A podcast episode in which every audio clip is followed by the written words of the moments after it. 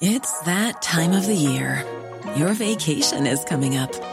You can already hear the beach waves, feel the warm breeze, relax, and think about work. You really, really want it all to work out while you're away. Monday.com gives you and the team that peace of mind.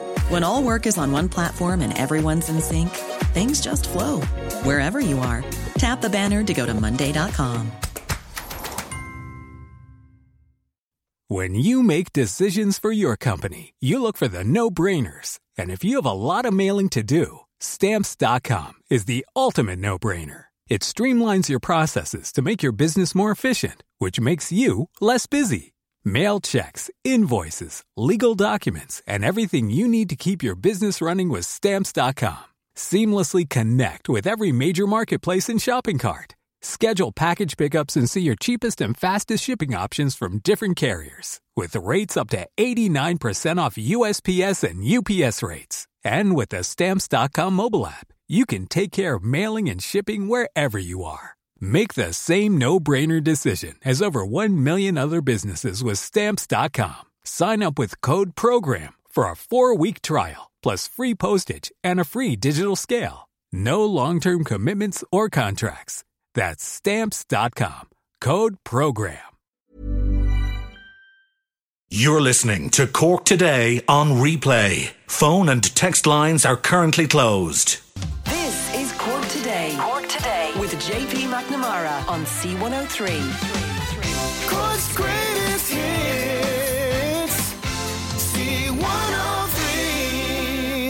Certainly is muggy weather, and all we need now is the sunshine and we'll be doing fine, but cloudy for the rest of the morning anyhow. Hope we do find you well. It's John Paul McNamara with you on till 1 o'clock this afternoon on Cork Today, in for Patricia. And Bernie is standing by taking your comments on 1850 333 103, or you can text or WhatsApp 0862 103 103. And ahead on the programme, we're going to hear how still many people who are housebound are waiting for their vaccines. We did hear this a number of months ago, and it was a family who were originally from West Cork and they were living in Dublin. Their mother was housebound. She needed a vaccine. In the end, they hired a private ambulance service, but as they said, they could afford to do that, but not everybody can. And we're going to hear this morning how a woman in her 80s is still waiting, and there's many more out there as well, unfortunately, who do want and require the vaccine. We'll be discussing with Sinn Féin Deputy for Cork North Central, Thomas Gould, very shortly on this issue. Also, we're going to hear how the last year, as we know, has been very tough for everyone, but for family carers, as many support services have stopped over the last while, that meant then the carer was at home running solo. But also outside of that, the recognition they felt was not there for family carers. While the front line was receiving a lot of recognition, a lot of the family carers were working away at home behind the scenes, and no one really noticed them. As their services stopped, they were picking up the slack at home. So we're going to chat with Catherine Cox of Family Carers Ireland about that this morning. Also, we're going to hear how Lucy Masterson, who is CEO of the Irish Youth Foundation, she's joining us later on the show because she feels there is a generational time bomb ticking with regards to mental health in young people and children. And this is very evident because of what has happened over the last year, because of all the restrictions we have faced, because sport and other outlets have been closed to young people. Many now feel that there is going to be a massive issue. And I was reading yesterday afternoon when looking into this item that the institutions that deal with mental health, they now have bed shortages because there's not enough beds in these places. So we're going to discuss that with Lucy, and I'm sure a lot of people would agree there is going to be a huge impact when it comes to mental health in this country, not only here, but across the world. We'll chat about that on the show later. We're going to hear why a school in Boherbue is giving you the chance to win a dream house in Killarney. We'll chat with the school in Boherbue on the show, and we're going to chat with Astronomy Ireland. Why? Because tomorrow's partial solar eclipse is taking place tomorrow morning.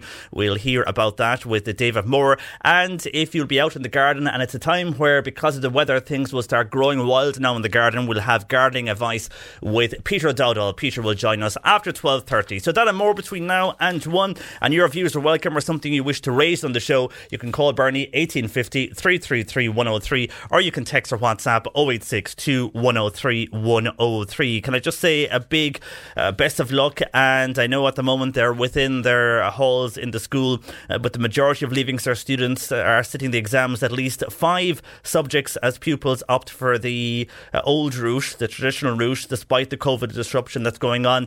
The examination process underway now, and of course there is the sitting in the exam hall or the accredited grades also in process for all the students. Nearly 40,000 of the 61,000 entered for the Leaving Cert have signed up to sit at least those 5 papers, according to the State Examinations Commission. So best of luck to all the Leaving Cert students this morning. Can you remember your Leaving Cert day and sitting there in the in the hall in your school? It kind of, everybody, I think it just flashes back to you when you hear the word best of luck to the Leaving Cert today on sitting the exam.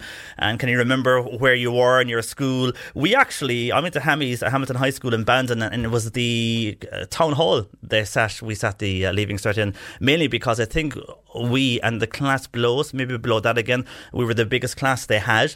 Obviously a population boom around that time or something, and we and the class behind us both, I think, sat it, obviously not the same year, in the town hall. Now I think the school has a new hall since then, so I don't think they're sitting there anymore. And again, it was due to the class sizes. But yeah, it was a town hall we did our exams in. So I'd like to know where you did your exam. Do you even remember doing your Leaving Cert? What did you feel like on the first morning? Or was it within the school?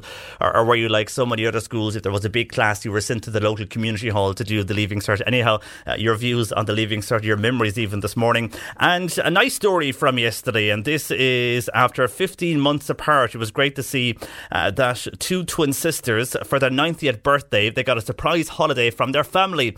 And this is Margaret Gilna and Kathleen Galligan. They were reunited yesterday for the first time since COVID hit. And despite all the texting and the calling and the FaceTiming and all of that, they were still separated physically, and they were overjoyed to be catching up again proper. They met at Euston Station in Dublin, and it was the first time in over a year that they met in person. Both of them were just overjoyed because they both live, even though they're both from and living in Dublin, one lives on the south side, one lives on the north side, but no matter where they lived, they could not see each other because they were afraid of catching the COVID disease.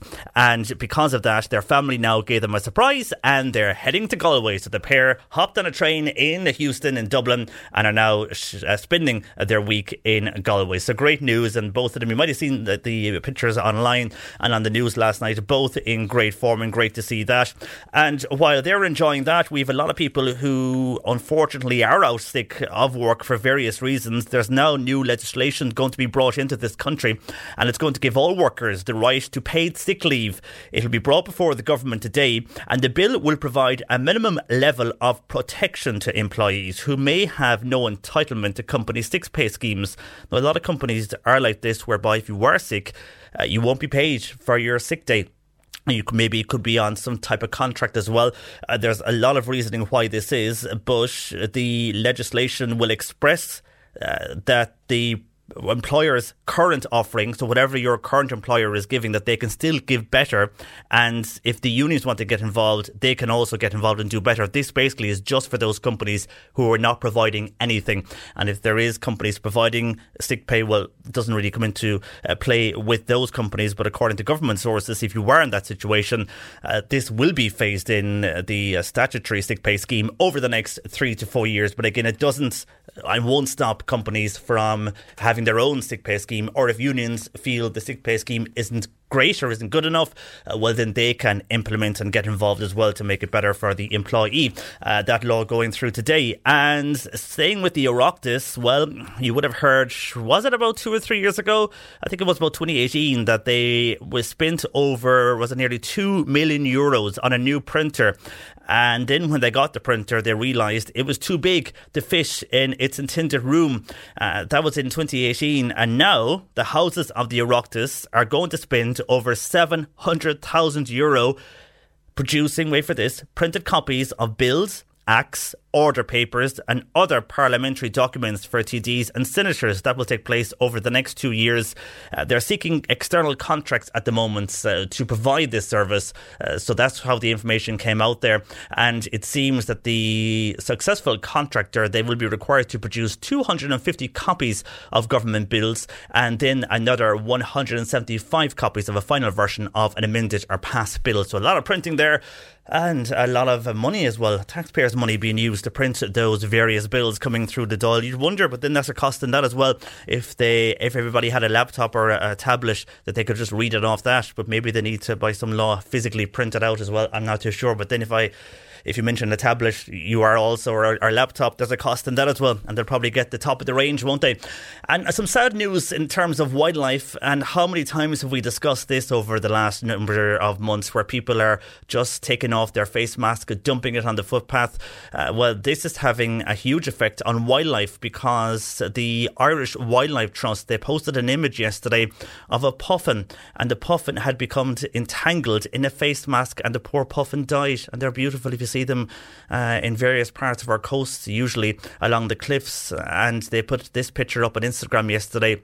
And they just want to raise awareness of this and ask people to take seriously the disposal of their face mask. Don't assume that it would just fall on the footpath and blow away. It could also hit something like a bird or a puffin or other marine life. And they're raising the awareness for people just to be careful of disposing of your face masks. And that is one example there of that poor puffin who died because he got entangled in that face mask. And from puffins to Love Islands, because if you thought Love Island was just a reality TV show and they were all on it to make a name for themselves, well, they're also on it to make big money, because Maura Higgins from Longford was on that show a few years ago. She is one of the highest earners from Love Island. And wait for this, as she puts up something on her social media, like a post, like we all do, but Maura puts up a post and it's to do with a certain brand or a product, she can earn up to nearly €9,000 for that post. So she's one of the fourth on the list of high Love Island earners.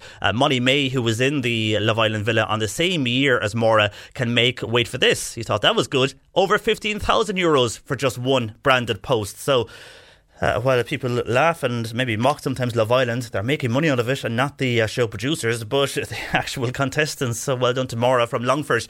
Love Island making its way back on the screens this summer as well. ITV have confirmed that.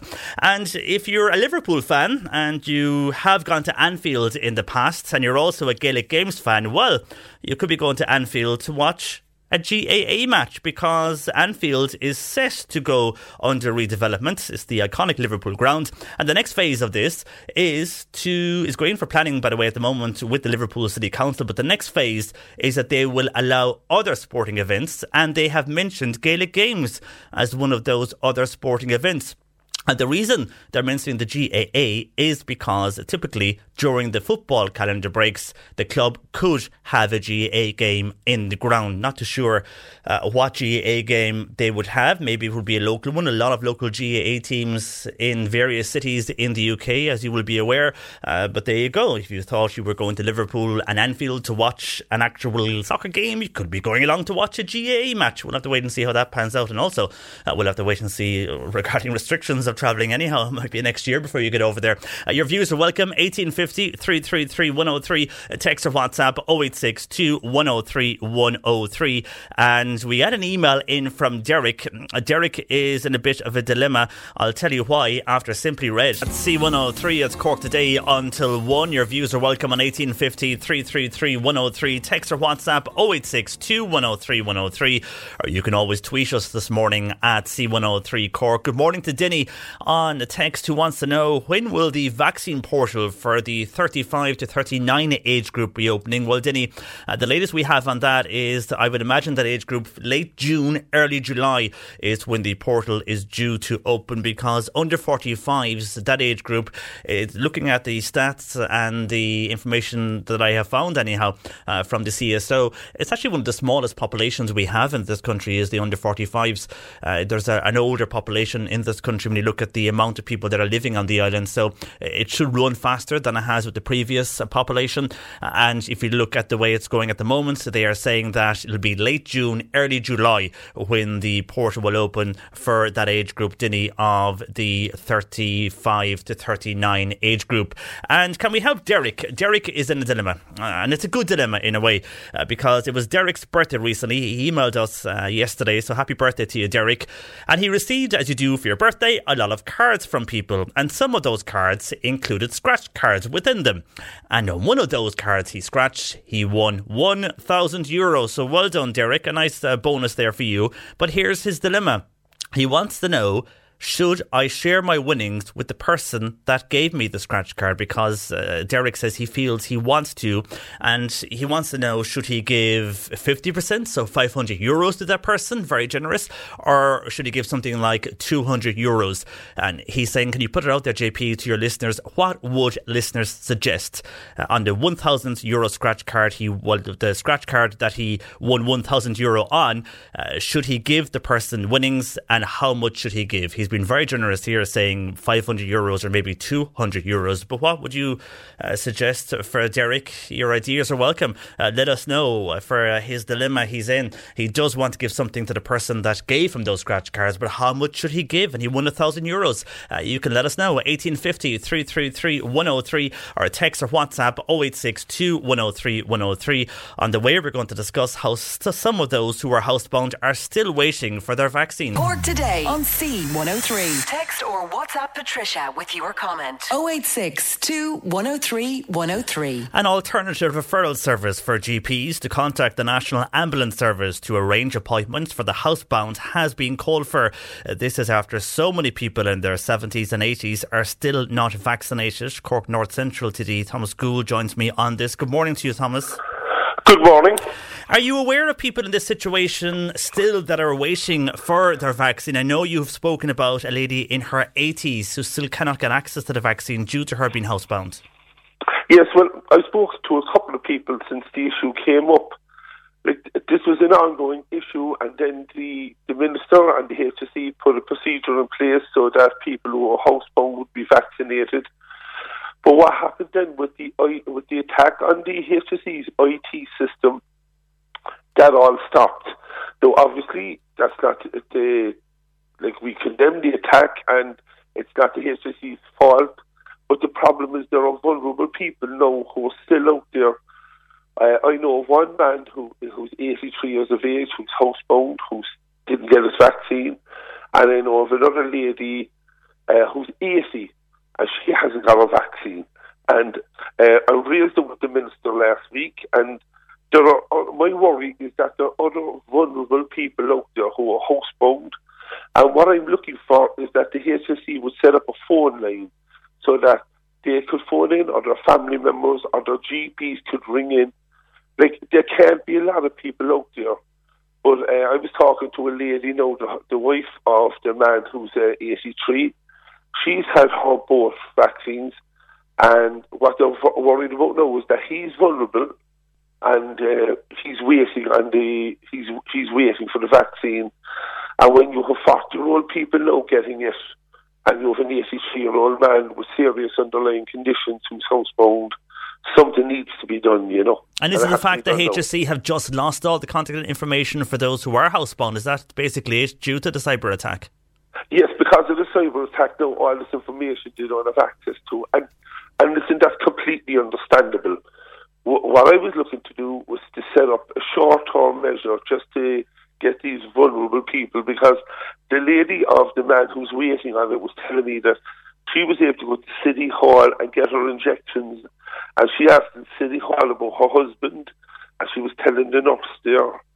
And the nurse would be willing to do it, but she has to be sent out. It has to be coordinated by the HSC. And there was just I've been in contact with the HSC. I've been in contact with the Minister's office.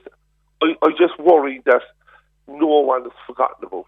and that there could be more than one. If you were hearing of a few examples, there possibly could be people who aren't, you know, going to go to the local TD or go public to get or highlight this situation.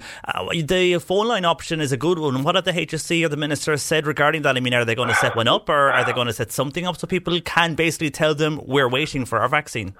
No, what they said is they're working on it, but and I understand that the cyber attack has frozen all the IT systems.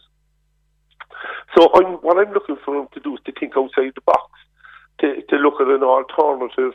So that's what I requested. No, it hasn't happened yet. I'm waiting to see.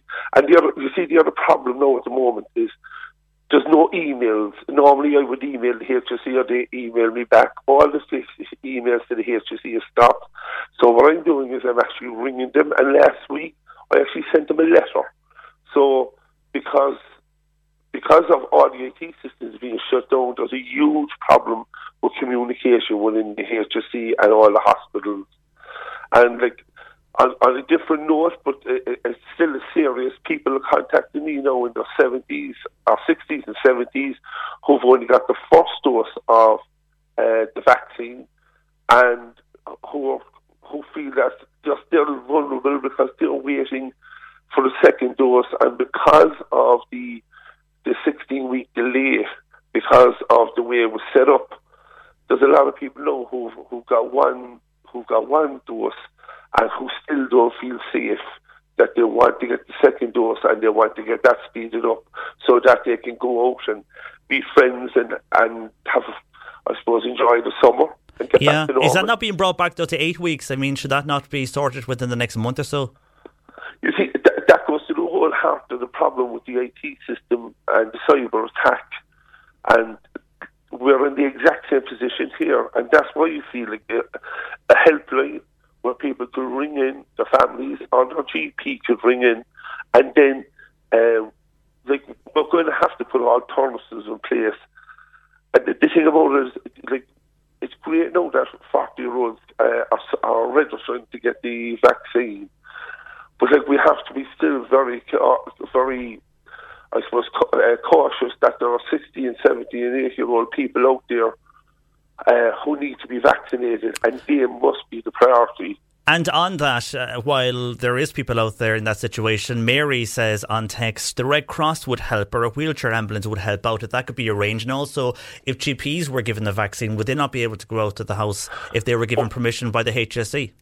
Yes, and also I know of one nurse who contacted me there over the weekend to say that she would be, and I know there are great volunteers who would be willing to do it, but it has to be coordinated by the HSC, and that's why I'm looking for this phone line to be set up. And then if they have the phone line, then they can ring, let's say, me or you, and say, listen, there's a lady here, there's a gentleman there, will you go out and administer the vaccine to him because he's or she, because they're vulnerable. And then they'll know where they are, who they are, and they can join up everybody, because at the moment they don't have the info. So with the phone line, it will join everything up. Okay, we'll wait and see what happens with that, Thomas, and let us know what happens if a phone line does get set up so we can give the information out. Before I let you go, there's two issues have come up this morning, and one is from yesterday's show. We were discussing the property tax, and a lot of people had issue with the property tax and the changes made, but the big issue was the fact that those living in rural areas don't see any payback for the property tax. The roads are still in disrepair. You know, the lights are not working in some county towns, maybe more so in urban areas of the city. There may be some payback, but not totally in other areas. And on that, yesterday when we were discussing, we did mention that Sinn Féin, when it goes to the by-election in Dublin, that one of the proposals was to scrap the property tax. But listeners were asking, if you do that, then how do you make up the shortfall? You see, the reason we are so adamantly against the property tax is it doesn't take into account ability to pay. So you can have a person who's living in the house and they could be retired, they could be on a pension, their partner could have died, their family could have all moved away. They might, a lot of people who might have been well to do, or who might have had enough money when they were in their middle years, and then they get to retirement age and they're being hit with this bill. And the problem then is it doesn't take into account a person's ability to pay. No, our alternative would be a wealth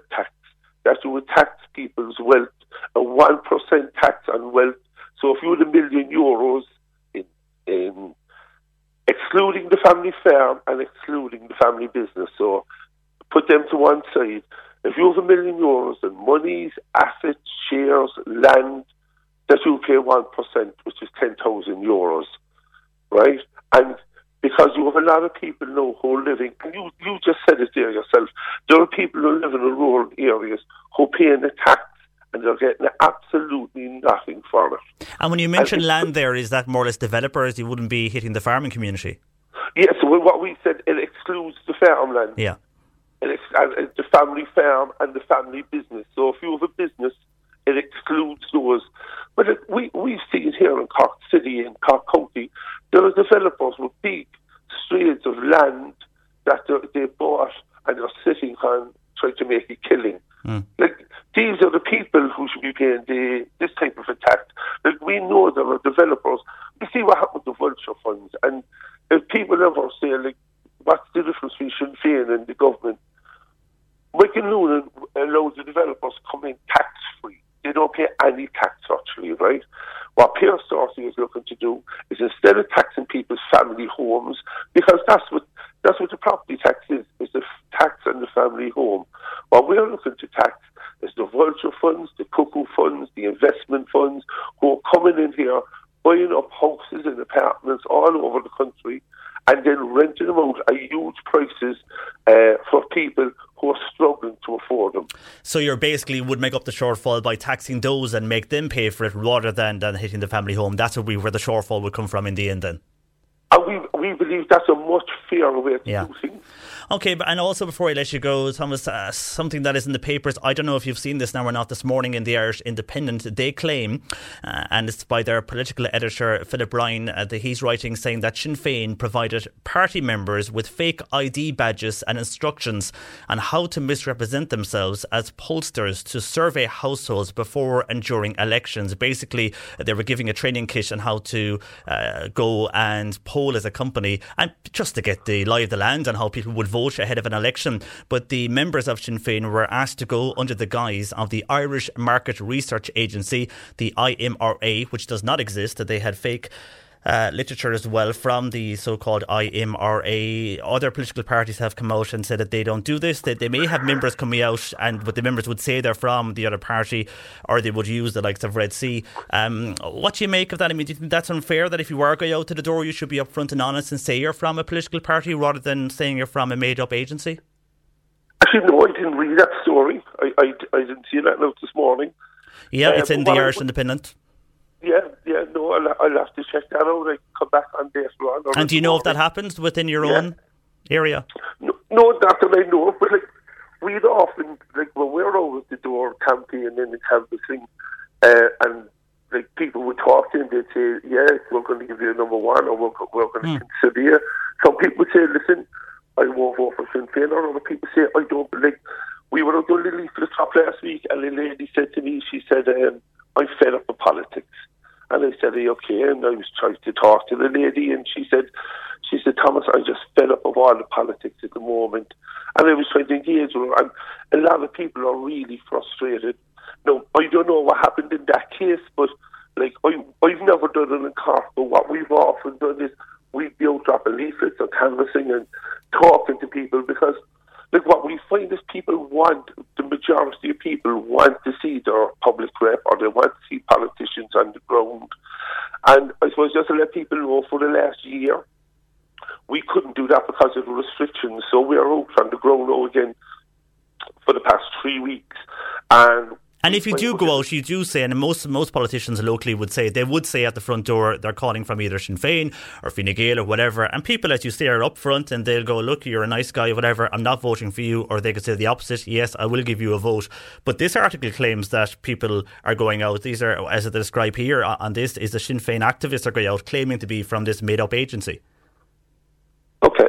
Well, what that sounds like is that they're carrying out a poll.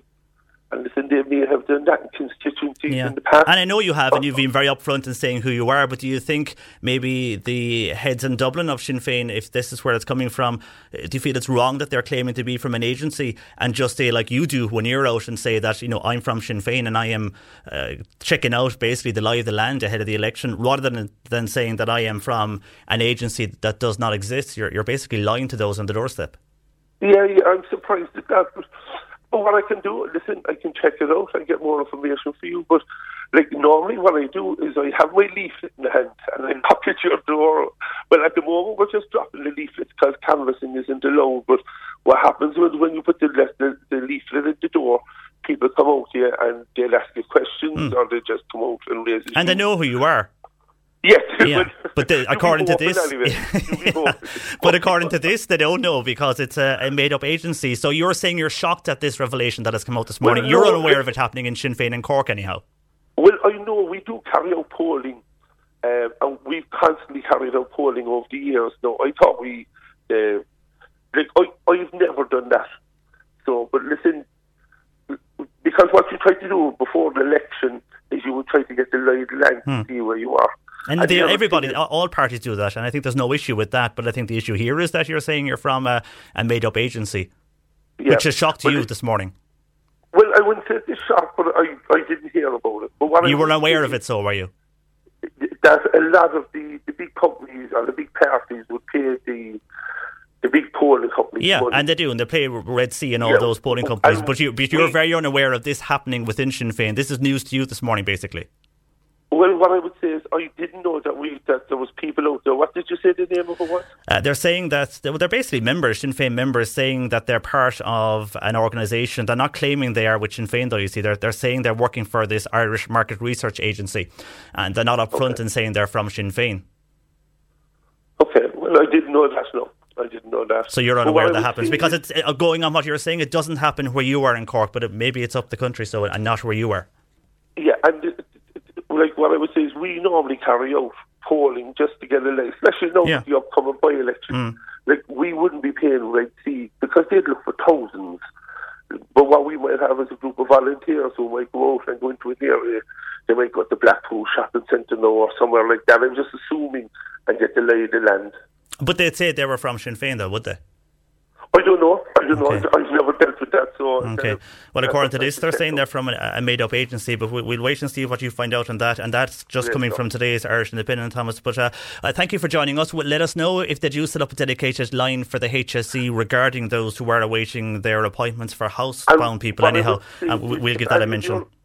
If any of your listeners or family members have any issues, if they want to contact my office in Chandler Street or me personally, because what we're looking to do is we're trying to sort out anyone who's been missed. Now, if we don't know that there are people out there, they can contact my office. It'll be completely confidential, and what we'll do is do our best to tie them up either with the GP and the HSE. OK, Thomas, thanks for joining us this morning. We'll leave it there. That is Sinn Féin Cork North Central Deputy Thomas Gould. Our lines are open 1850 333 103. Text or WhatsApp 0862 103 103. Carers had a tough year. A lot of support services were stopped over the last year. We'll speak with Family Carers Ireland on the show next.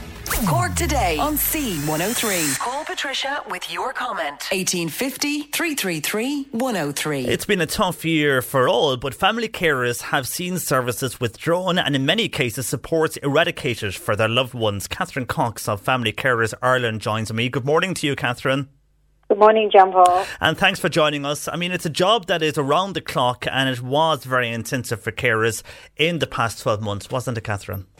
It certainly was. And, you know, we keep saying everybody has suffered over the last 12, 18 months, everybody in society. But I think for family carers, it has been extremely difficult because quite often the person that they were caring for, whether that's an older person or maybe a young person, the services that the person being cared for were either diminished or in some cases completely eradicated. So whether it was schools closed down or day services maybe for older people, it has meant that most family carers were providing 24/7 around the clock care. And for them and for the person they're caring for in particular, very difficult because, you know, if it's a young person with an intellectual disability, they couldn't understand why they couldn't go to school, why the bus wasn't picking them up for their day services. So that in turn led to a lot of challenging behaviours. And so that fell back, I suppose, on the family carer to deal with that. So, you know, over the last 12 months, we've had so many carers coming to us in crisis, you know, that they couldn't, I suppose, cope, or they were finding it difficult to cope with those type of behaviours, and they didn't have the support of either extended family or service providers like they would have before the COVID-19. So particularly difficult year financially and I think emotionally and mentally for family carers. Are supports slowly returning now, Catherine? They are, but, you know, it is a little bit like a postcode lottery. Where you live really, again, depends on what has opened up in your area or what services are there for you. And I suppose just when maybe schools were getting back for young people, you know, we come to the summer holidays. So now we have the battle around things like July provision for children, particularly children either in special schools or with special educational needs. You know, a lot of schools are not taking up on that because it's not a compulsory support that is there, so it's voluntary for the schools. And, you know, the schools are finding it difficult maybe to get staff. So there's still, I suppose, in some parts of the country, things are very slow opening up, and in other parts they're a little bit better. But overall, I would say it is slow. And while, you know, the person being cared for, many of them, particularly if they're over 65, will have had a vaccination. We know that there are still thousands of carers under the age of 40 who have not been vaccinated. So for them, there is still that stress and anxiety around going out or mixing until they've been vaccinated. So that is another, I suppose, of the pressures that face family carers, the fact they weren't prioritised for vaccinations, they weren't prioritised for testing, and so they really have had to cocoon and stay at home and are still staying at home, many of them. And nothing changed on that front. Is that ever going to change in the next number of weeks regarding that for family carers now? I don't think so. I think that's a ship that unfortunately has sailed despite our absolute best efforts to get family carers recognised. So I suppose now what we're saying is, given that that has happened, I think it has really shone a light on the fact that family carers do not get the recognition or support that they need. And I think there's a real opportunity now for our government to look forward and see, okay, how can we really support family carers to ensure that they can continue to care safely for their loved ones and save the state and prop up our health services, which is what they're doing. And carers save the state €20 billion every year, yet they were almost forgotten in this pandemic. And we refer to them as the forgotten frontline because that's what they are. But I think going forward, there's an opportunity to do something about that.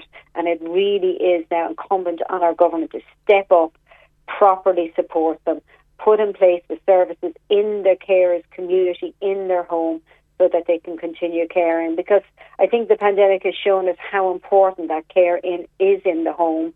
And we really do need to recognise caring as a really valuable role in our society.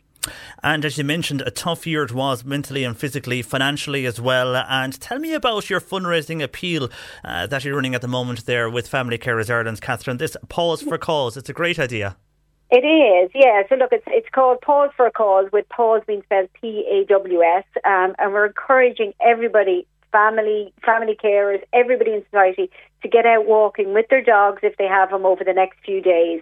And we're asking people, if they can, to do 24K in 7 days over the next week.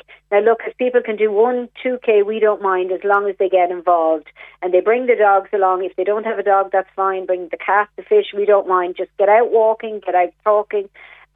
But really importantly, to register for our online, which is a walk, and they can go onto our website, which is www.familycarers.ie. It's just €20, and every penny of that goes back into our crisis fund to support family carers, still through COVID, but also beyond, because post-COVID, we know there are still going to be issues around, I suppose, the mental strain and stress that it has on the family care, but also the person they're caring for. So if people go on, they register for the walk. As I said, it's €20. For an extra €5, you can get a fabulous bandana for your dog, and you get a few more euro, you can get a really nice T-shirt from Family Carers Ireland as well. But for us, it's about raising awareness, but also vital funds for us to continue supporting family carers who are in crisis. It's Pause for a Cause on our website, or if you want to, if people are not online, call our free phone care line, which is 1-800-24-07-24, and we can get you registered online and get people out walking and talking. And no one knows when we all could become family carers, so it's one to get involved with for the moment. Catherine, thank you for that, and best of luck to all the carers across Ireland at the moment, and indeed here in Cork. But thanks for joining us this morning, Catherine. Thanks so much, John Hall. Thank you. Catherine Cox there from Family Carers Ireland on the work they do, and also how many carers have we spoke to in the last year who found it so tough as those support services were withdrawn, some slowly, as we know now, returning to service here in the Cork area. And she touched there on the mental condition of many of the family carers as we emerge from this crisis. We're going to be discussing that after 11 o'clock on how the Irish Youth Foundation are describing that there's going to be a generational time bomb, and that is ticking at the moment with regards to mental health issues in young people and indeed in children. That's ahead. Also, a lot of people have ideas for Derek, who's in a dilemma, who won the €1,000 on a scratch card, but does he share the winnings with the person that bought him the scratch card? A lot of comments in, and your ideas for Derek, we'll bring those to you after 11 to help Derek, and your calls and comments in general on the various issues we're discussing this morning. Bernie taking those comments on 1850 333 103. Text or WhatsApp 0862 103 103. The lines are open 1850 333 103. You can text or WhatsApp 0862 103 103. A story I was telling you about earlier this morning, and this is regarding people who were just throwing away their face masks on the street, and it's affecting wildlife because the Irish Wildlife Trust, they shared an image yesterday on Instagram of a puffin who had become entangled in the face mask and died because someone just threw their face mask on the beach or on the street or wherever they get thrown. And a texter here says, when throwing away masks, break the elastic so they can't cause an issue for wildlife, says that texter. And also a lot of people saying, regardless of what people are doing, they should be throwing their face masks away in their own bin and not throwing them on the side of a road or a footpath. And also on the tax issue we spoke about earlier, and we were discussing yesterday the property tax. A lot of people had views yesterday on the show regarding that, and we were speaking to Sinn Féin Cork North Central Deputy Thomas Gould there earlier as well, and the point was made because the Sinn Féin have said they would scrap that property tax if they ever came into power, and if they did they would replace it, and they would target, as Thomas outlined, because we asked him, well, what are you going to do for this, make up the shortfall? They target the property developers who have land left lying idle across many parts of Cork is what they said. Well, on that, John in Carrick Lyons says it's the wrong people paying the taxes in this country, and it's a pure Irish thing. We are experts in avoiding tax. Look at so many musicians who are doing this. It's all about avoiding tax in this country. So if that is the case for me, says John in Carrick Lyons, I'm off to the Cayman Islands. And staying with that situation on the people calling to the door and promising this, that and the other thing when it comes to taxes, and this goes back to what is in the Irish Independent today as well. We did ask Thomas Gould about this. Now, he wasn't aware, and this could be a real Dublin story. Maybe it does not happen in Cork because every political party before an election or even maybe 1 or 2 years into government will have people out and about asking, who would you vote for the next time there is an election? But a lot of people that call to the door, you'll know them as being a Fine Gael or Fianna Fáil or Sinn Féin or Social Democrats activist or a member, and they'll also be up front, and they don't mind if you say, I won't vote for your party, I'll vote for XYZ. They just want to get the lie of the land on how things could look if there was an election. And if people are forthcoming and just nice to them and saying, look, I know you're from Fianna Fáil, or I know you're from Sinn Féin or whatever party, but I'm not going to vote for you, I'm going to vote for the other party, they don't mind. They just want to get the lie of the land. No big issue. That's if everybody is nice on the doorsteps. They can also get various things thrown at them, and that can be expected too because of the way things have gone on over the years in this country. But anyhow, apart from all of that, the issue here is that Sinn Féin were seemingly going out and they provided party members with fake ID badges, and they gave them instructions on how to misrepresent themselves at the households of many people. They were claiming they were from the Irish Market Research Agency, the IMRA, which does not exist. And we did put that to Thomas Gould. He wasn't aware of this. He feels that when his own people go out, they do say they're from Sinn Féin. So maybe it's a Dublin story. The big issue here was basically they were saying they were from an agency made up. No one minds anybody calling to the door from a political party if they're saying, who will you vote for next time round? And maybe no one's calling at the moment because of the way things are with the social distancing rules. But when things do return to some normality, that will be in play again, and you will have political parties coming. The main issue here was that they were saying they were from an agency that doesn't exist. Now, there's no, I mean, he said himself he wasn't aware of this happening in Cork, but he's going to check it out to see if it is. It could be a real Dublin story. It's making today's Irish Independent, and they're claiming that. But Heidi says, JP, what people want is a government that is true to the people. We have a lot said by these people that come to the door, no matter what party they are with, and when they get your vote or they want your vote, then they go away, but they go silent. I think the only TD that Heidi feels has used his vote or used his voice even in her constituency of Cork South West is Deputy Michael Collins, because the government are voting in to do what they want for the people, whereas Michael is an independent, not just see what is good for their own standing. So he's not part of, I suppose, of a political party is what you're making there, Heidi, on WhatsApp. While Pat has a different view on this. Pat says, hi JP, regarding that article in the Irish Independent, Pat says the Independent and the Star are British papers now. Now, I'm not sure who owns the Star. The Irish Independent is actually owned by, I think they're a Belgium media group now. That was quite public there when they were sold. So they're Belgium or Netherlands group own the Irish Independent, but whatever, anyhow, Pat's making the point they're not Irish owned, and he says both those papers, according to Pat, their journalists have been trying to destroy Sinn Féin in the past, so he's not making much of that story. I got a Pat on text 0862 103 103 regarding that story we spoke about earlier with Thomas Gould. And Derek, remember Derek was on to us, and Derek was in a dilemma.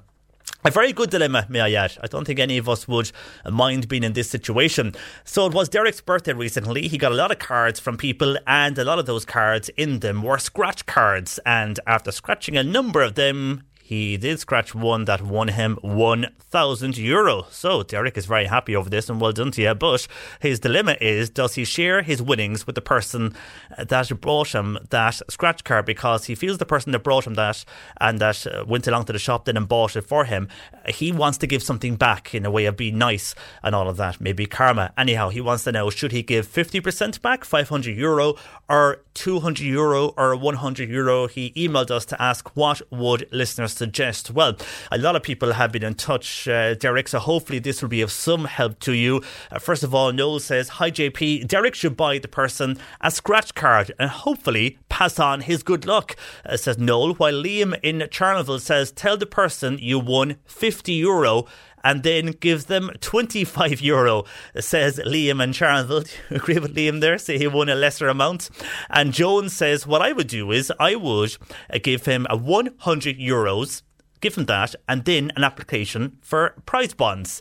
Tell him buy some, a great investment, says Joan. And Jonathan is asking, does he really have to tell him that he won anything? John and Cove, similar, who says he would say nothing at all about winning the €1,000. Nuala feels that €100 is generous enough to give the person. While Monica says, I don't think the person would expect anything, as it was a gift at the end of the day for his birthday, so I don't really think the person would expect anything out of his €1,000, says Monica.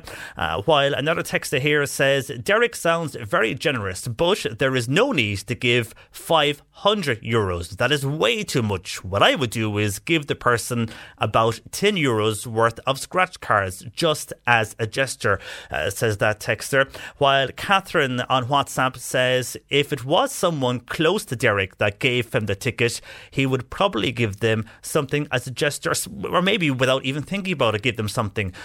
So it sounds like it may not be a family member who gave him the gift. You give a ticket as a gift. You don't expect anything in return, says Catherine. So thank you for your WhatsApp, Catherine. A lot of people in two minds, not to give anything and then to give something small, but not as big as €500, as Derek was thinking. Maybe he should give 50% of the winnings, or maybe something like €200 after winning €1,000. Your views are welcome. Hopefully there's some answers that might help you, Derek. Any help we can give or ideas for Derek there, who finds himself that he's in this dilemma whereby he's won money. Because it's a gift, he feels he should give something back to that person that gave him the scratch card. Let us know. Text or WhatsApp 0862 103 103 or call Bernie 1850 333 103. And here's something interesting from Patrick, who's in Glengariff. He's with the mobile phone network 3, and lately he's got a lot of calls from overseas. Now, I don't know if they're scam calls or what, but he does not answer these calls. But now he has an echo on his phone, and his voicemails are coming through a month late. He is wondering, could he have been hacked by some of these overseas callers? He did go into his 3 shop, and they told him the best thing to do is reset his phone. So go back to factory settings, which would totally reset the phone, and that would wipe the phone of everything. And if there was any hacking involved, it would be wiped out of the phone, hopefully, you would think anyway. But he wants to know if others were in this situation before. The echo on the phone thing, that does happen from time to time, and I always thought when that happened it was something to do with bad reception, or you were in an area where the reception was dodgy and it was leading to that echo, or maybe it's to do with your handset. That could be another reason. Maybe it does need to be reset, I'm not too sure. And the voicemails coming in late, again, I would have thought it's something to do with the fact that you're in a bad area. But then if you leave the area and go into a good area, you would think your voicemails would pop up on your phone and you get a text saying you have a voicemail, and maybe you get a text saying you've got a missed call from this number. So any idea for Patrick? How can we help him in the Glengariff area with his phone problems? If you were to go back and reset the phone, Patrick, make sure you have everything backed up. You know, on the phone it says back everything up to the cloud. If it's an iPhone, it goes to the iCloud. If it's an Android, it will usually go to the Gmail drive or cloud system. So just be sure, if you are going to back up your phone or going to restore your phone to factory settings, that everything like your contacts, especially your phone numbers, they go back to your Google Contacts if it's Android, or your iContacts and iCloud if it's your iPhone, whatever phone you have. That could be the way to go. But anybody in the know, let us know. 1850 333 103. Shortly, we're going to hear and speak with the Irish Youth Foundation. They're concerned about mental health issues for young people. C103 Jobs. And on today's Job Spot, we have vacancies for an Arctic truck driver wanted for the Mallow area. Contact 086 832 5300 or email seamusfarisi@gmail.com. Arundels by the Pier and Ahakista require a chef or cook. You can email jobsinfo.arundels@gmail.com. And an accounts admin assistant is wanted for maternity cover in Charnival. You can email info@cphltd.ie. These jobs and more you'll find online at c103.ie/job. A leading youth charity says it's very worried about the effect the pandemic is having on so-called quiet kids. 4 in 5 youth workers believe COVID-19 will have a profound long-term impact on disadvantaged young people in terms of mental health, drop-off in education and engaging in antisocial behaviour. Lucy Masterson is CEO of the Irish Youth Foundation and joins me this morning. Good morning to you, Lucy. Good morning. And thanks for joining us. You have said in the past, in the last few weeks, that there is a generational time bomb ticking for young people who face challenges in their lives around now. Yes, indeed.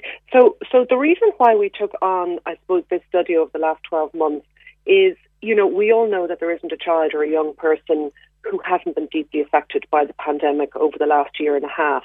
And that's widely acknowledged.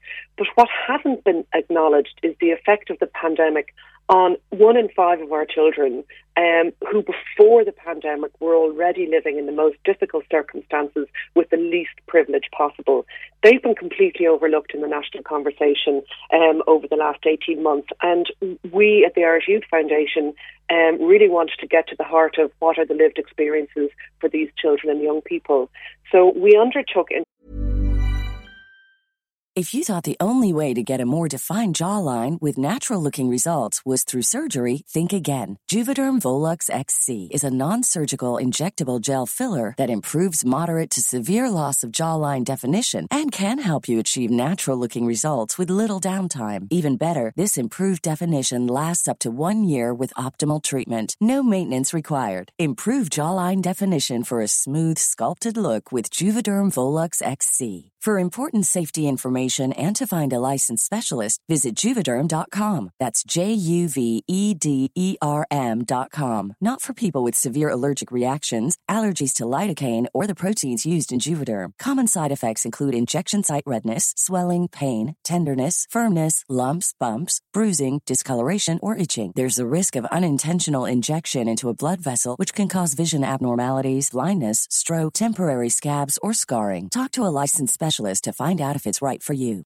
Ready to pop the question? The jewelers at BlueNile.com have got sparkle down to a science with beautiful lab-grown diamonds worthy of your most brilliant moments. Their lab-grown diamonds are independently graded and guaranteed identical to natural diamonds, and they're ready to ship to your door. Go to BlueNile.com and use promo code LISTEN to get $50 off your purchase of $500 or more. That's code LISTEN at BlueNile.com for $50 off. BlueNile.com, code LISTEN.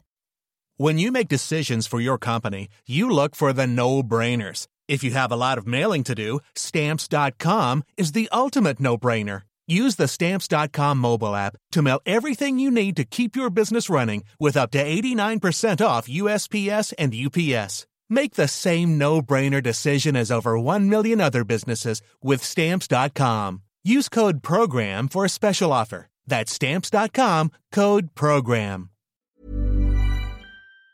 Partnership with Amárach Research, a series of in-depth interviews, but also a national survey with over 300 youth workers who represent over 35,000 children and young people in communities right around the country, to really find out what the lived experiences for them are.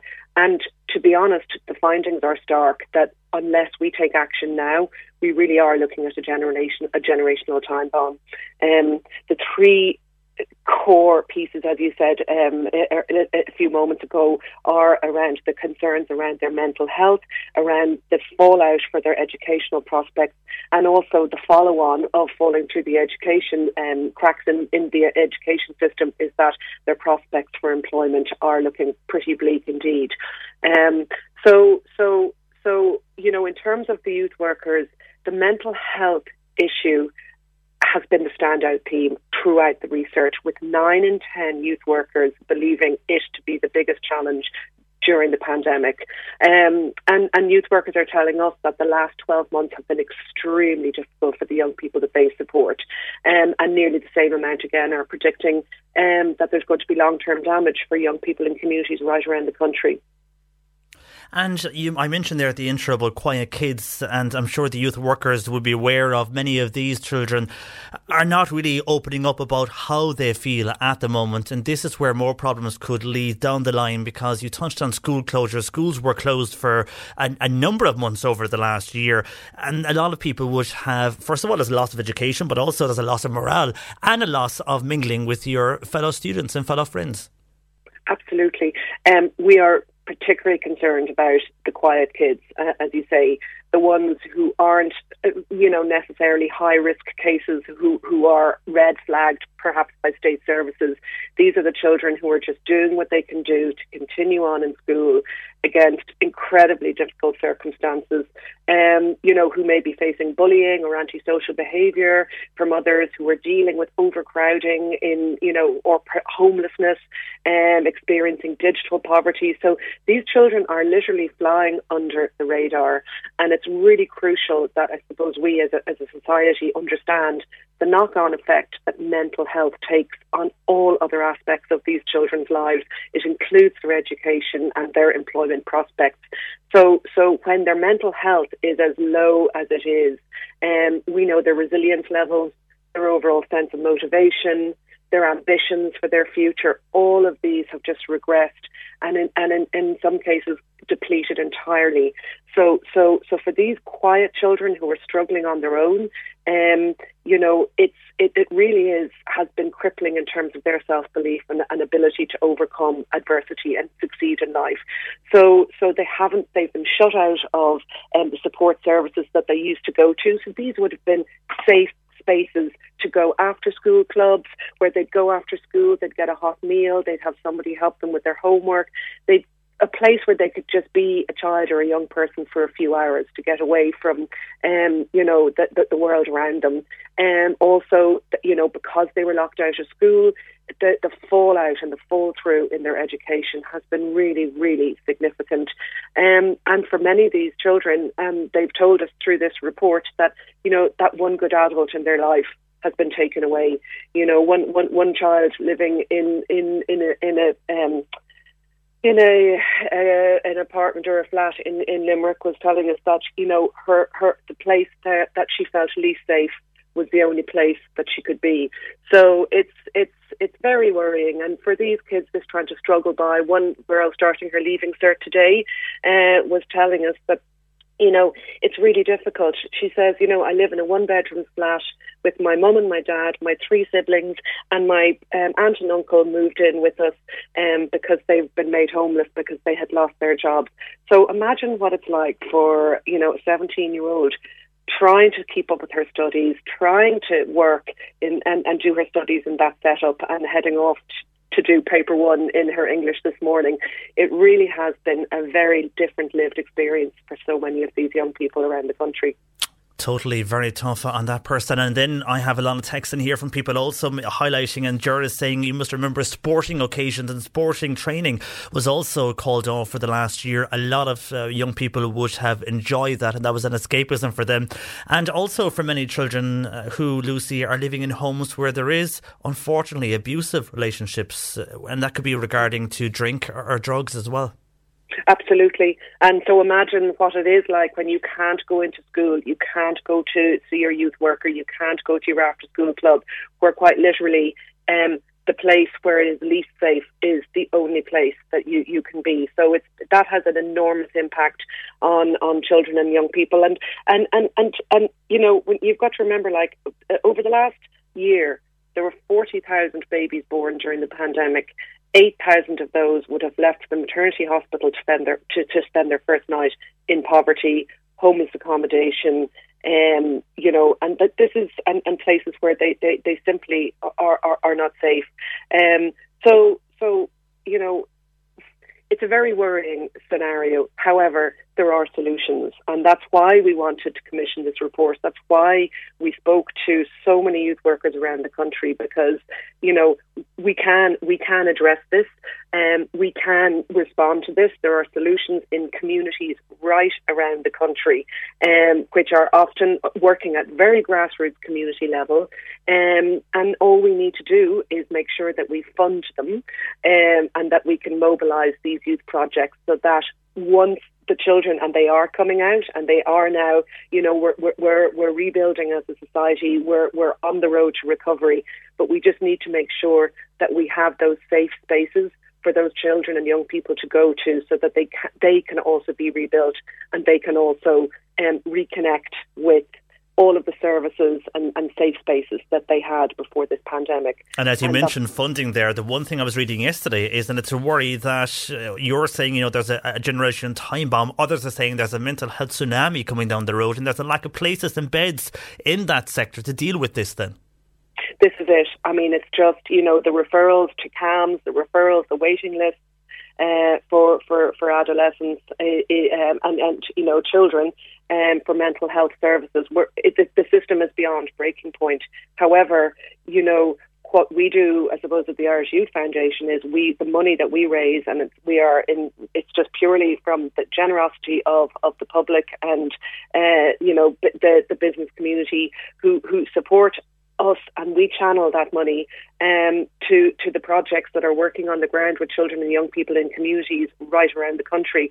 And so it's so important that we urgently fund more evidence-based mental health and early intervention programs for young people, and directly support one-to-one counselling, because as children are coming out of this lockdown, they're going to need that one-to-one support, whether it's support to get ready to go back to school, whether it's one-to-one support dealing with kind of the trauma of what they have gone through and experienced in the last 12 months, or whether it's just having that one-to-one good adult in your life to just help them with that process of rebuilding their lives as their very young lives as they come out of as we come out of this pandemic. Very true, and a lot of people on phone and text this morning agreeing with you, and we do need to look at that now regarding mental health, because we are facing big challenges because of what has happened over the last year within our mental health sector. For the moment, Lucy, it's a great report, well done, and it really highlights what is going on the ground there across Ireland with our young people. Thanks for joining us this morning. Thank you so much. That is Lucy Masterson there of the Irish Youth Foundation on the reality of what is happening on the ground with many of our young people. I see a lot of texts here from those who were involved in sporting organisations, and they're saying up front that they can see that happening in young people as it is. I mentioned Quiet Kids.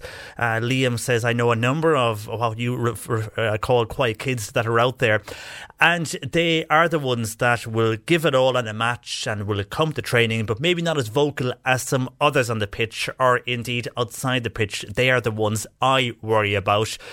While Joan says there is so many people in this situation, so many young people, and while we have children who will appear brazen or outspoken, they are suffering inside. I think we are going to be looking out for each other long after COVID, says Joan. On text or WhatsApp 0862 103 103. Now, would you like a house in Killarney?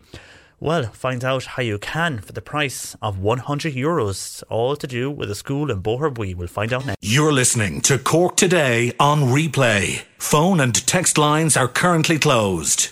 Cork Today on C103. Call Patricia with your comment. 1850 333 103. There is many fundraisers going on at the moment, but this one, you could become a homeowner in Killarney.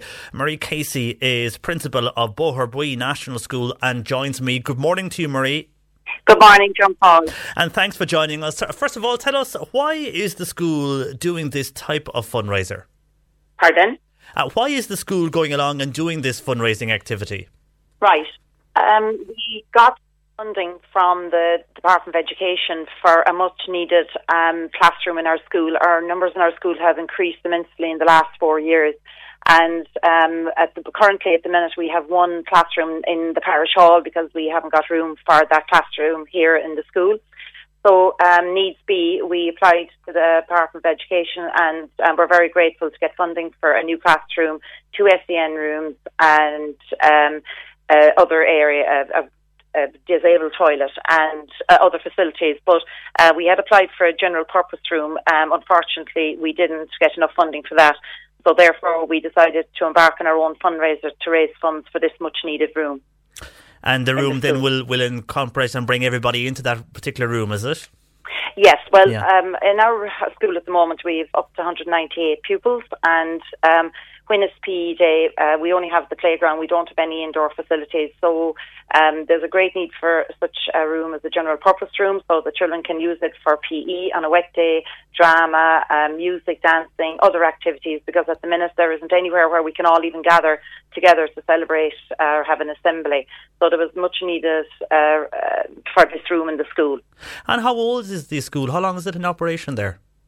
This school, the older section of the school is here since 1834, so it's quite an old building, and the new school, new section was built in 1970 when some of the local schools amalgamated and it became a central national school.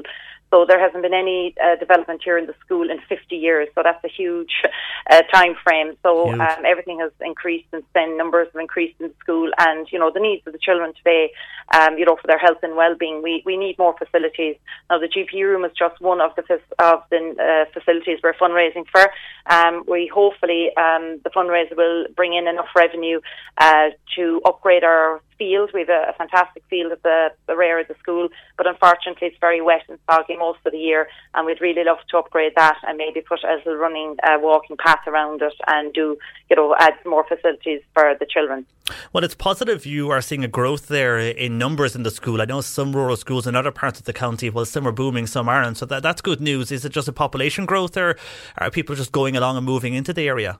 Yes, we've had quite a few people move from Cork City and other urban areas to Boherbue in the last couple of years.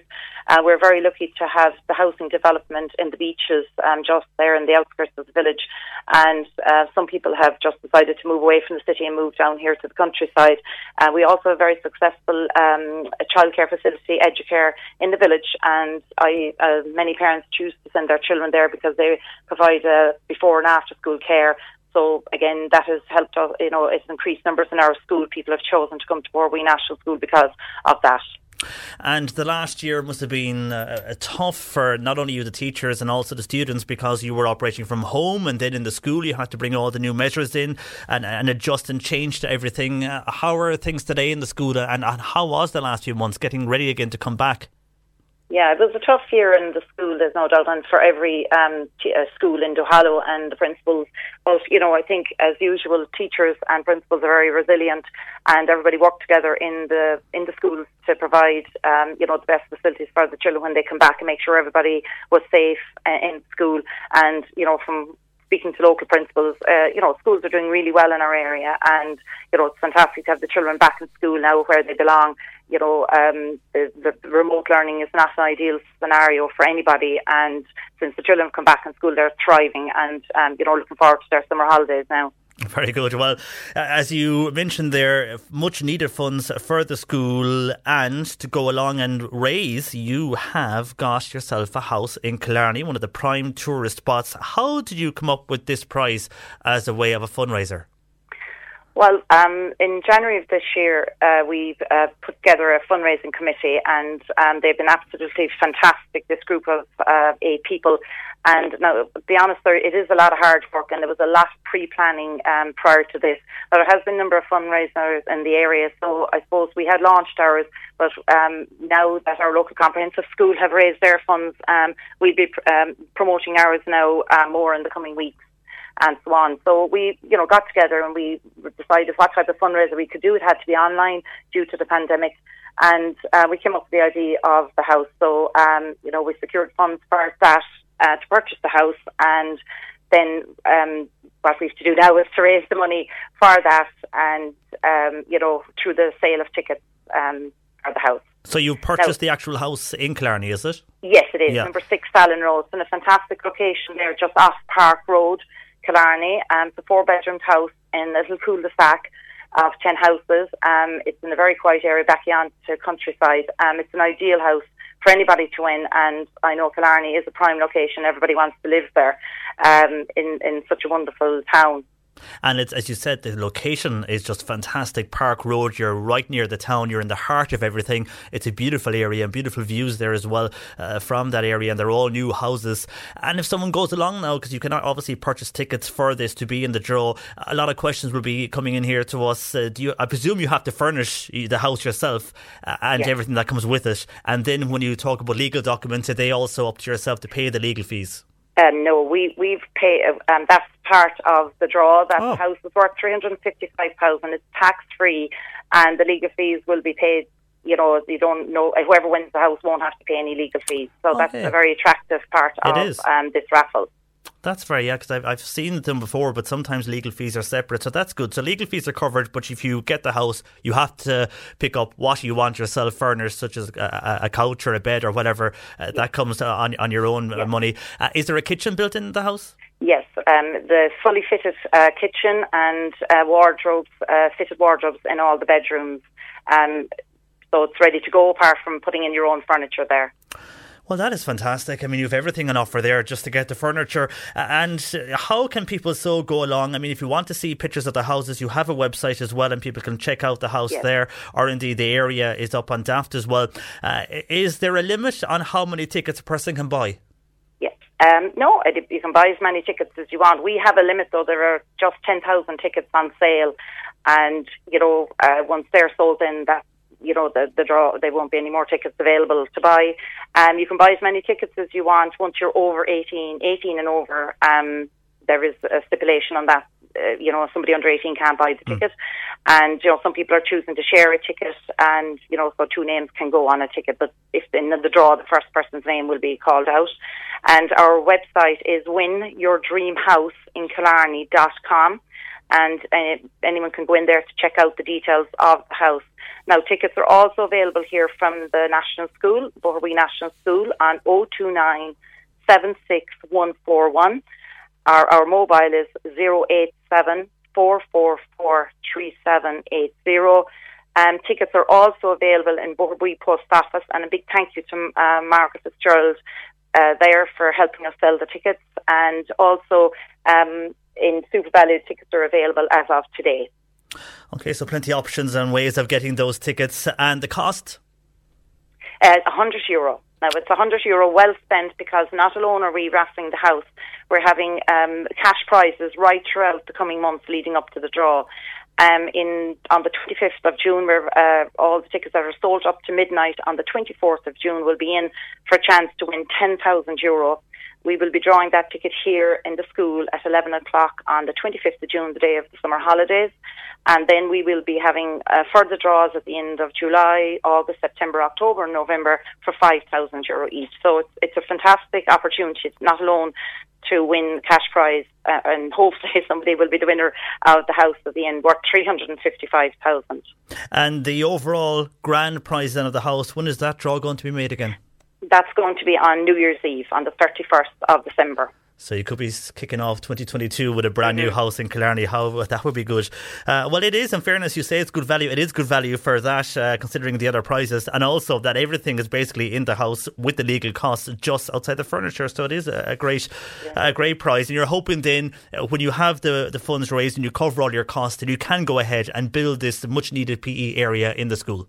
Yes, indeed. And, you know, again, the more tickets we sell, the more profits we can make in this, and the more facilities we can provide for the pupils, not just the current pupils in the school, but for future generations.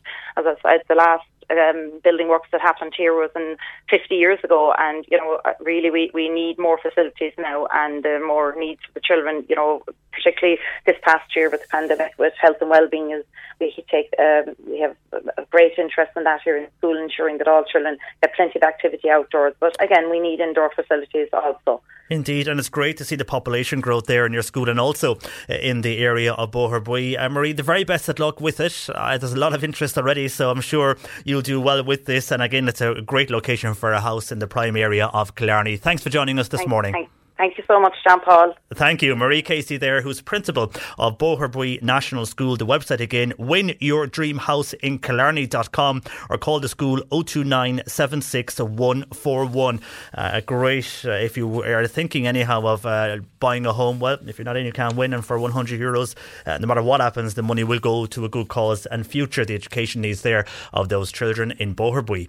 Our lines are open, 1850 333 103. Bernie, taking your comments across the show. You can text or WhatsApp 0862 103 103. Good afternoon to you, John Paul McNamara with you until 1 o'clock. Bernie standing by, taking your comments on 1850 333 103, or you can text or WhatsApp 0862 103 103. Your gardening questions also welcome, as Peter Dowdall, the Irish Gardener, will join us after 12:30.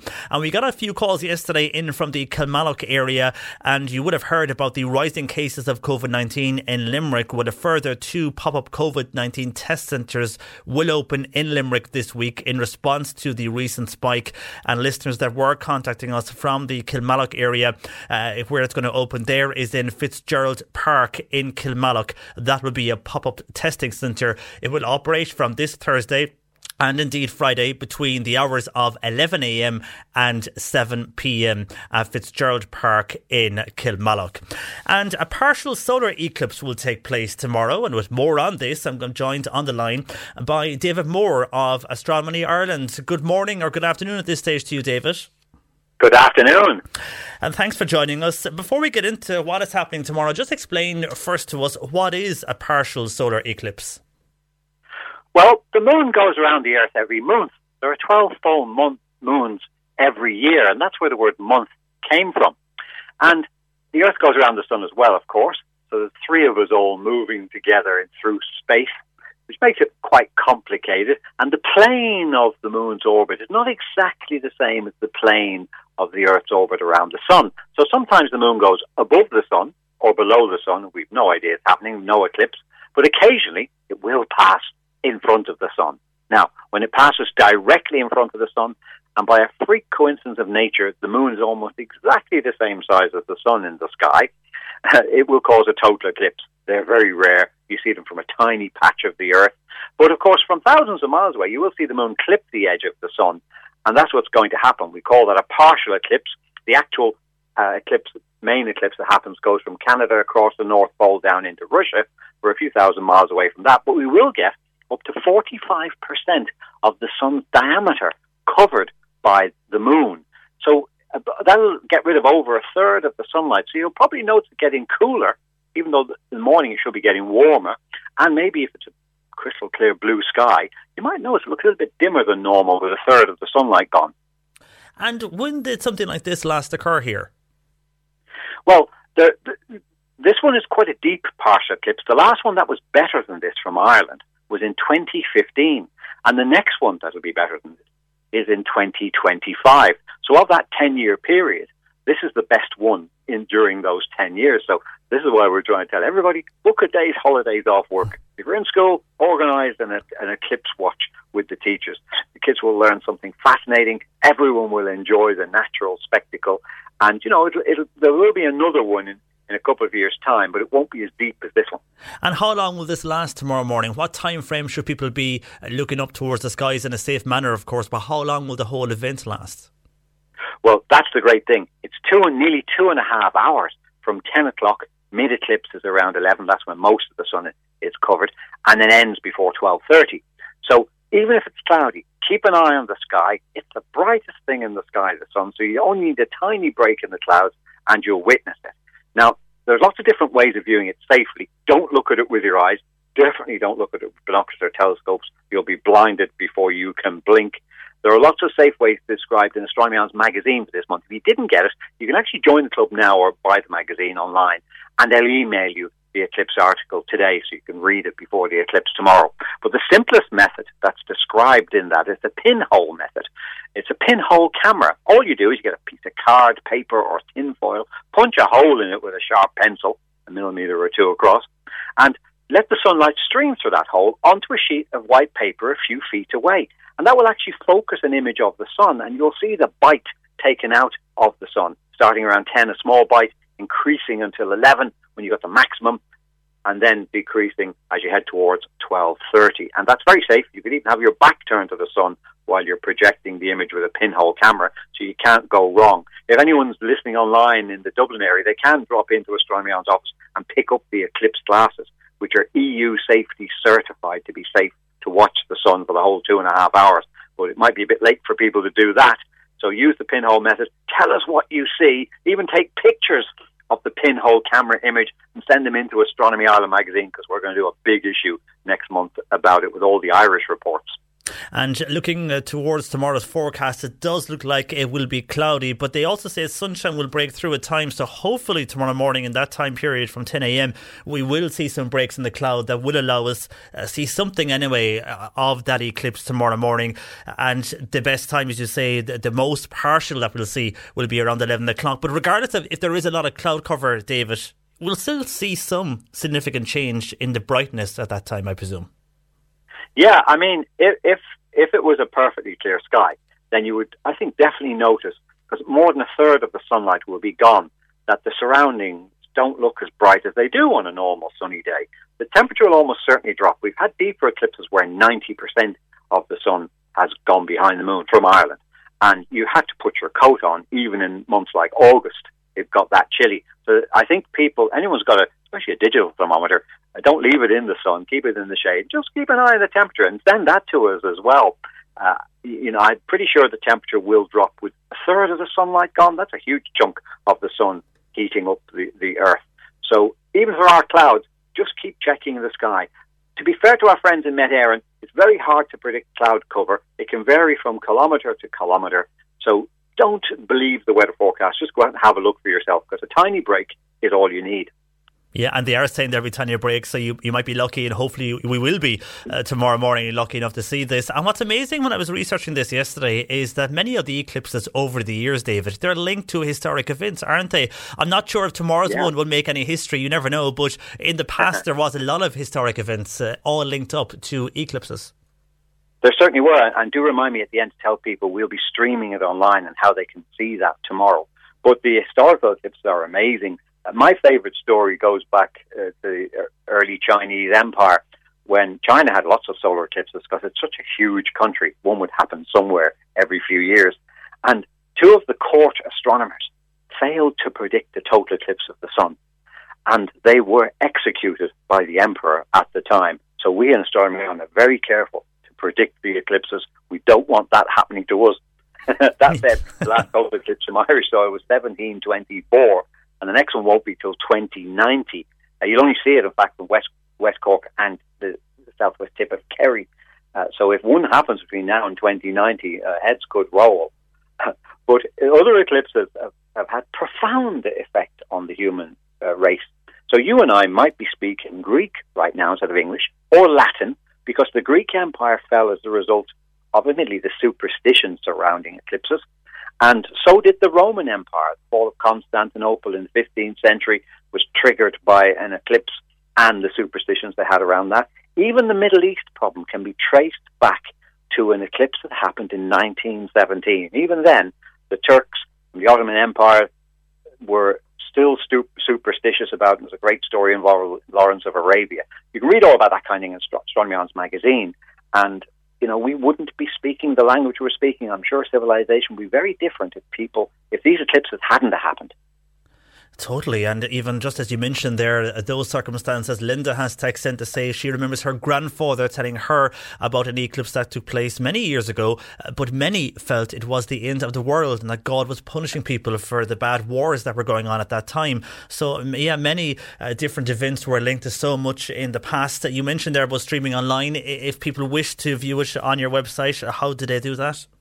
Yeah, well, astronomy.ie is all you need to know. Tomorrow morning the link will be there, and you can watch us streaming it. Hopefully we'll get some clear skies. The forecast for us, we're in the north side of Dublin, our headquarters.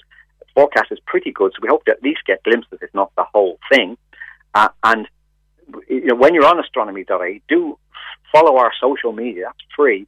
Join the club. It's only €1 a week, and you'll get the magazine every month. There's loads more happening every month. It's aimed at the general public. There's going to be a special eclipse issue of the next issue of the magazine. You'll get that eclipse article sent to you today by email, and so you'll know everything about eclipses and everything else that comes up in the future, because we're a group of members of the general public, a non-profit organisation. We want everyone in Ireland to join us. Between social media, memberships and email lists, there's 100,000 of us across Ireland at the moment. And we're all just fascinated by space. So hopefully everyone will join and enjoy the stream on astronomy.ie starting at 10 tomorrow. Hopefully they will, and we'll look to the skies tomorrow safely, David, as well, what is a unique event, as you mentioned there, over a number of years. For the moment, thanks for joining us this afternoon. That is David Moore there from Astronomy Ireland, and again that partial solar eclipse due to start tomorrow morning from around 10 o'clock. You should see some difference in brightness anyway when we look to the skies tomorrow from 10 o'clock onwards. I'm sure we'll keep you up to date while we're on air here as well on C103. A lot of calls and comments into the programme. We'll get to those next. The C103 Cork Diary. With the new Explore Cork app, a Cork County Council initiative featuring over 850 places to see and things to do. Glanworth Community is currently fundraising to help a local family refurbish their home, which was destroyed by fire last week. If you would like to donate or contribute in any way, you can contact Jason on 086 036 8353. And this week's home bingo books for Kildallery Bingo Group, they're now on sale in the usual outlets. Our drive-in bingo in Kildallery will be held this Friday night, the 11th of June at 8pm in the Creamery Yard in Kildallery. And speaking of drive-in bingo, Middleton Drive-In Bingo is at Middleton GAA. It's a change of venue now, though. It's in the original GAA grounds in the fields at the rear of the clubhouse, and that's going ahead on Friday the 11th of June at 7:30. And Drive-In Bingo also taking place in the community field in Durris. That's going ahead on Sunday the 13th of June at 3 o'clock. Great prizes, all welcome there.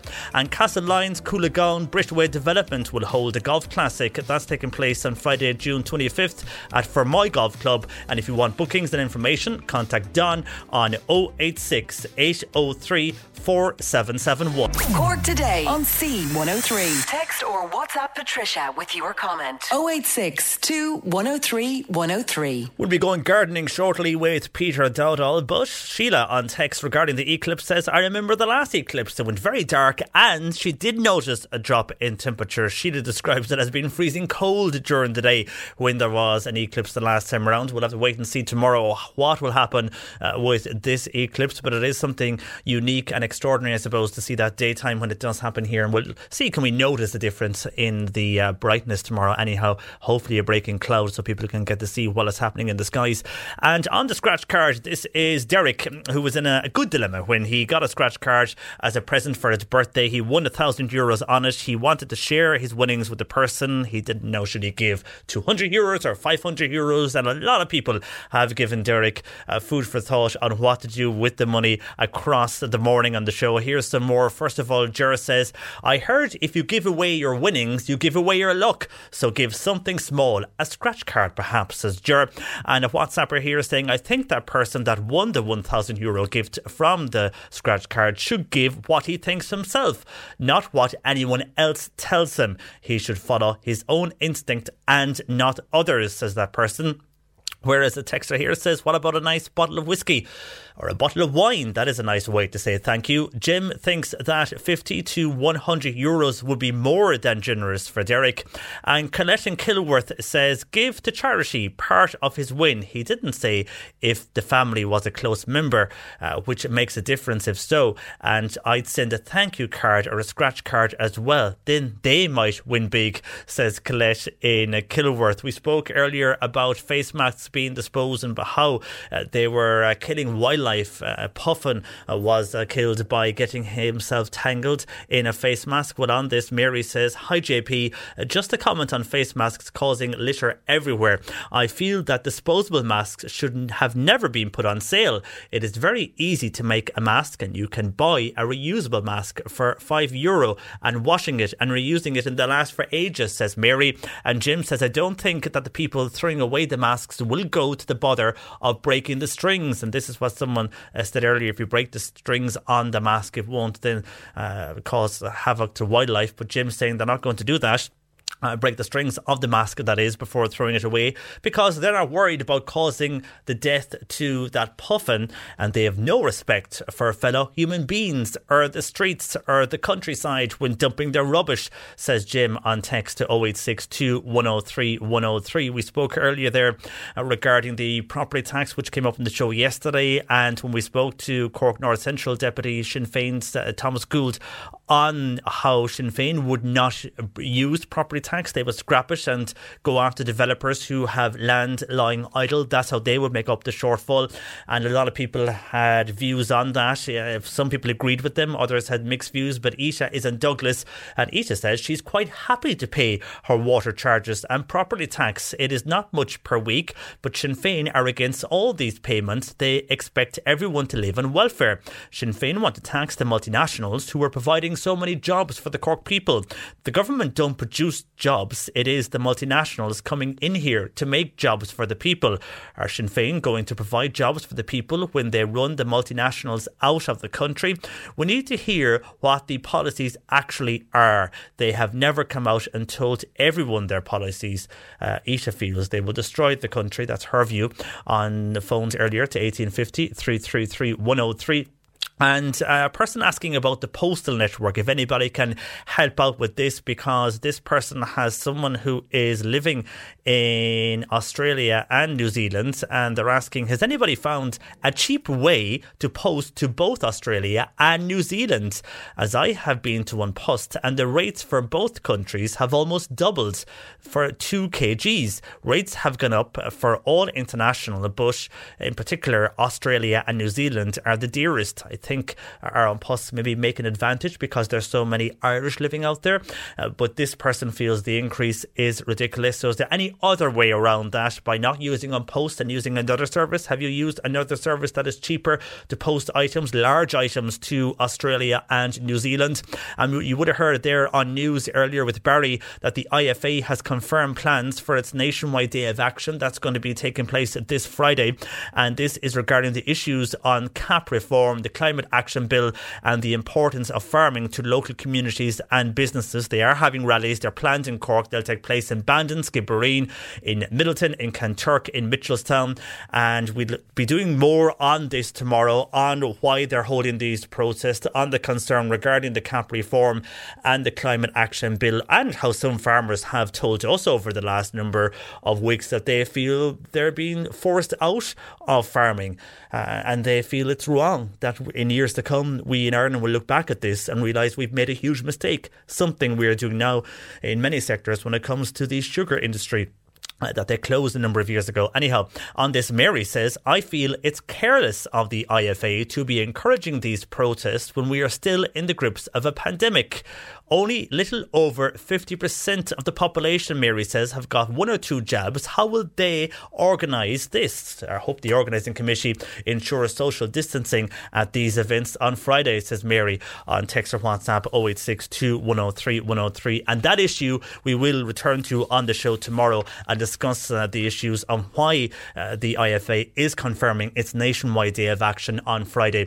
We'll discuss that on the show tomorrow. And we say good afternoon to Peter Dowdall, the Irish Gardener. Hi, Peter. Good afternoon, John Paul. How are you? I'm fine. How are you? Could I start with a quick rant? You can rant. Go on.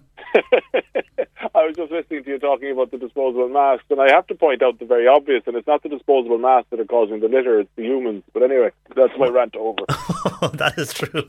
That is true. And I think Jim made a good point when the puffins were, that poor puffin that died because he got entangled in the mask. As Jim was saying, the people that threw that down weren't really worried about the puffin. If they're not worried about humanity, they're not worried about the puffin. But yeah, rubbish, unfortunately, it's a big issue at the moment. Well, like and it always has been. It's like the people that, you know, giving out about the rubbish on the beach. Well, what has ever gone wrong with individual responsibility? Take it home with you. It seems that, yeah. Anyway. It's a good point, and I think individual responsibility has gone missing over the last... It was never really there, sometimes a lot of people would say, over the last number of years, but in the last year, personal responsibility, you'd have to question it exactly. Anyhow, let's move on to gardening questions. You'll get in less trouble, Peter, with the gardening than you will on dealing with those situations. Less controversial, less controversial. So we'll start off with Anne from Bantry. Now, this could be controversial if you didn't look at the photo I sent you, because Anne sent in a photo of her roses. You got those, I hope, Peter? From Anne in Bantry. I saw the photograph of the dahlia. Sorry, no, John Paul, maybe I've got the wrong one. So there's another photo there from Anne in Bantry. I'll read the question as you're searching for that. She sent in beautiful pics of her roses, and they're starting off again, but they're starting off to grow very, very poor, says Anne. Now, it's the same every year, and as they start to bud, it looks like Anne thinks something might be eating them. She's wondering, could it be the soil? And all the daffodils did not come up this year. 3 to 4 years ago, topsoil was applied on the whole garden. Should the whole garden be dug up, or what would you advise, Anne? Says Anne in Bantry. Thanking you, Peter. Okay, looking at the roses first, John Paul, and I do see the photographs there, thanks. It's fungal, it's a fungal problem, and it's black, it's rose black spot. Now, they could be getting eaten by some green fly or something as well, but the overriding problem there is rose black spot. Now, hers are showing classic symptoms. Obviously, there's quite a lot of black spots, but what people may not realise is that black spot very often manifests itself, believe it or not, in yellowing of the leaves. So you'll see in these photographs is yellow and black. So it's classic black spot. And the overall plant is looking very, very weak and spindly. So what Anne needs to do here is prune off a lot of the infected growth and make sure that you're not leaving any leaves or stems with the black spot down on the soil around the base of the rose, because that'll just spread the problem back into the soil. So what you need to do is prune off as much of the infected growth as possible. And obviously, we're all experts on disease control at the moment for obvious reasons, but that's very applicable in the garden. So in other words, if you're pruning a diseased rose, make sure you clean and sterilise that secateurs before you go to another rose, because you'll just spread it, okay? So prune off the infected growth, keep it clean, hygiene is the order of the day, and then drench it with the copper sulfate mixed with water, which is a good broad-spectrum fungicide. Now, I would only recommend using it once a year, so just make sure you're putting it at the right time. Now, in this instance, I would certainly use it straight away after pruning. And then feed the rose, feed it with something to drive it on and make it more resistant. Something like the Gouldings liquid rose food I find very, very good. It's an Irish brand. Use that to feed them. And then prevention is always better than cure when it comes to any of these fungal problems, John Paul. So ideally, I would have put the copper sulfate on a bit earlier, put it on earlier in the year, say during April, before, when it's too early for black spot to get a hold.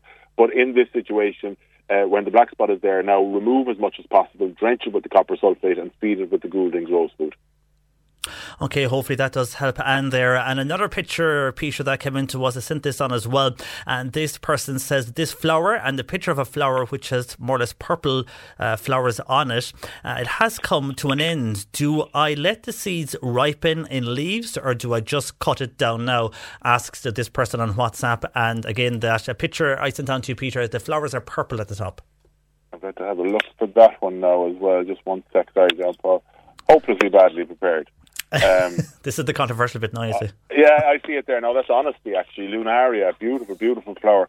A real old cottage garden plant. So honesty is actually, going from memory, it's an annual. But those kind of flat, they nearly look like coins, don't they? The flat seed pods. So there are perennial forms of honesty, but normally what we grow is the lunaria is the annual form. But those seeds will come very, very easily. So those, what they look like, little coins, as I say, you can see the seeds stuck in the middle. Let them dry, let them turn to nearly paper, and then there's a fine, so you need them to ripen, but there's a fine line, you don't want them to blow away in here, the birds to get them. So when they've kind of turned to paper, very, very crisp, they're too green at the moment, then collect the seeds, and you can plant them out next spring, or even this autumn you could start them in seed trays for flowering next year, okay? So that's what I would do there. Don't cut them back, let the seeds ripen, and then you'll have your honesty for next year as well. Now, of course, you could just let the wind disperse them and they'll come up all over the garden, which would be lovely as well. So that's that one. Okay, and another picture, Peter. You're going to be up the walls today with pictures. This is Sarah. You mentioned this earlier, the alias where the leaf meets the stem is turning black and then it's breaking off. She wants to know what advice you can give her on this regarding, or what indeed advice can you give her regarding the situation she's finding herself in the garden, or is there even a remedy for this? Well, it's quite similar to the roses in that it's fungal infection. And in fact, going back a step there, was it Anne who had the question with the rose? She was also asking about the daffodils that didn't come to anything, if you remember, and should she take up the lawn and start again? That's kind of a hard one to answer. The daffodils, if they were planted a few years ago, they can become blind. So what I would do is list them now, really, and divide them and plant them out again in the autumn. In terms of wood, you need to take up, she put fresh topsoil down a few years ago, that should be fine. In terms of the lawn, you nearly need more information as to what's happening with the lawn to give correct advice on that. But anyway, with the dahlia, it's a fungal, it's just quite simply called dahlia stem rot, and it is a fungal infection again, but instead of rushing to treat it with the copper sulfate or anything like that, you've got to look at what's causing it. The dahlias will get this stem rot if they're growing in ground. It's always with any infection in the garden, you always look at kind of cultural control first, John Paul, and that's what I mean by that is making sure that something is growing in the right conditions and maybe pruning off infected growth and things like that. Now, with roses, you can do that. You can prune off the infected growth and the plant will come on. But with something like a dahlia, which is herbaceous, which I'm sure you knew, John Paul, but with that, if you prune off the infected growth, you're removing the entire plant. So it's not really applicable advice here. But that stem rot is a fungal infection, and if you don't get on top of it, it'll just spread underground into the tuber and kill the whole plant. So really, as I say, you need to look at what's causing it, and what's causing it is the growing conditions. If it's in poorly drained soil, if it's in kind of heavy clay soil that's holding water, and by God, we're getting a lot of rain this year, well, they're the conditions that the dahlia doesn't like and that the fungus loves. So in the first instance, I would take it out of the soil. There's nothing to treat it with at the moment except to remove the infected growth. Sorry, let me rephrase that. You have to remove the infected growth. There's nothing will make the infected growth improve. So remove the infected growth, which may be the entire stem, and then again back to the copper sulfate, drench the tuber with that. It will, if you provided you then put it into correct growing conditions, which is a much more free-draining, open, kind of a peaty, composty, humus-rich soil, then. Provided the infection hasn't got too much of a hold on the tuber, I think it should come good again. It's not too good again this year. Okay, hopefully that does help Sarah there. And on email as well, Susan, and she says, I have a lot of white fly on indoor strawberries. Is there any way to rescue the crop? I have had strawberries for years, but I've never had this problem, and I don't want them to spread to my tomatoes. Yeah. There are, you said it's inside, didn't you, John Paul?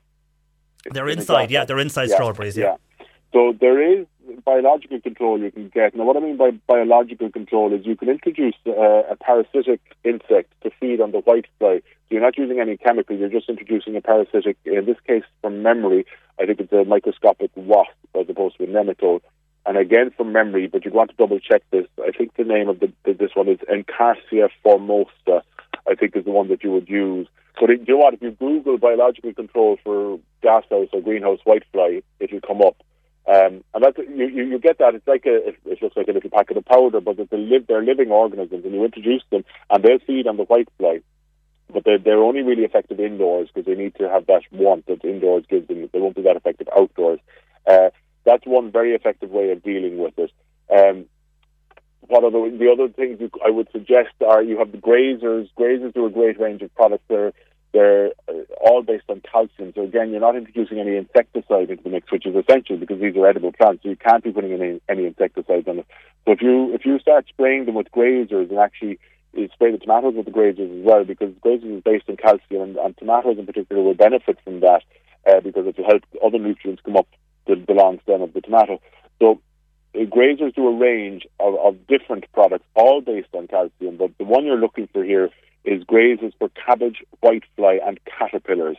Now, it doesn't mention whitefly, but I know it's very effective for all aphids, and whitefly is a type of aphid. So either introduce the biological control or get yourself some grazers for cabbage, whitefly, and caterpillars and put that on, and either one of them should work. Okay, hopefully we can help John and Mallow, because John has a new 10-foot wall he built at the end of his garden. Now, this wall faces north, but he wants to know, Peter, what would you recommend to grow up against this wall?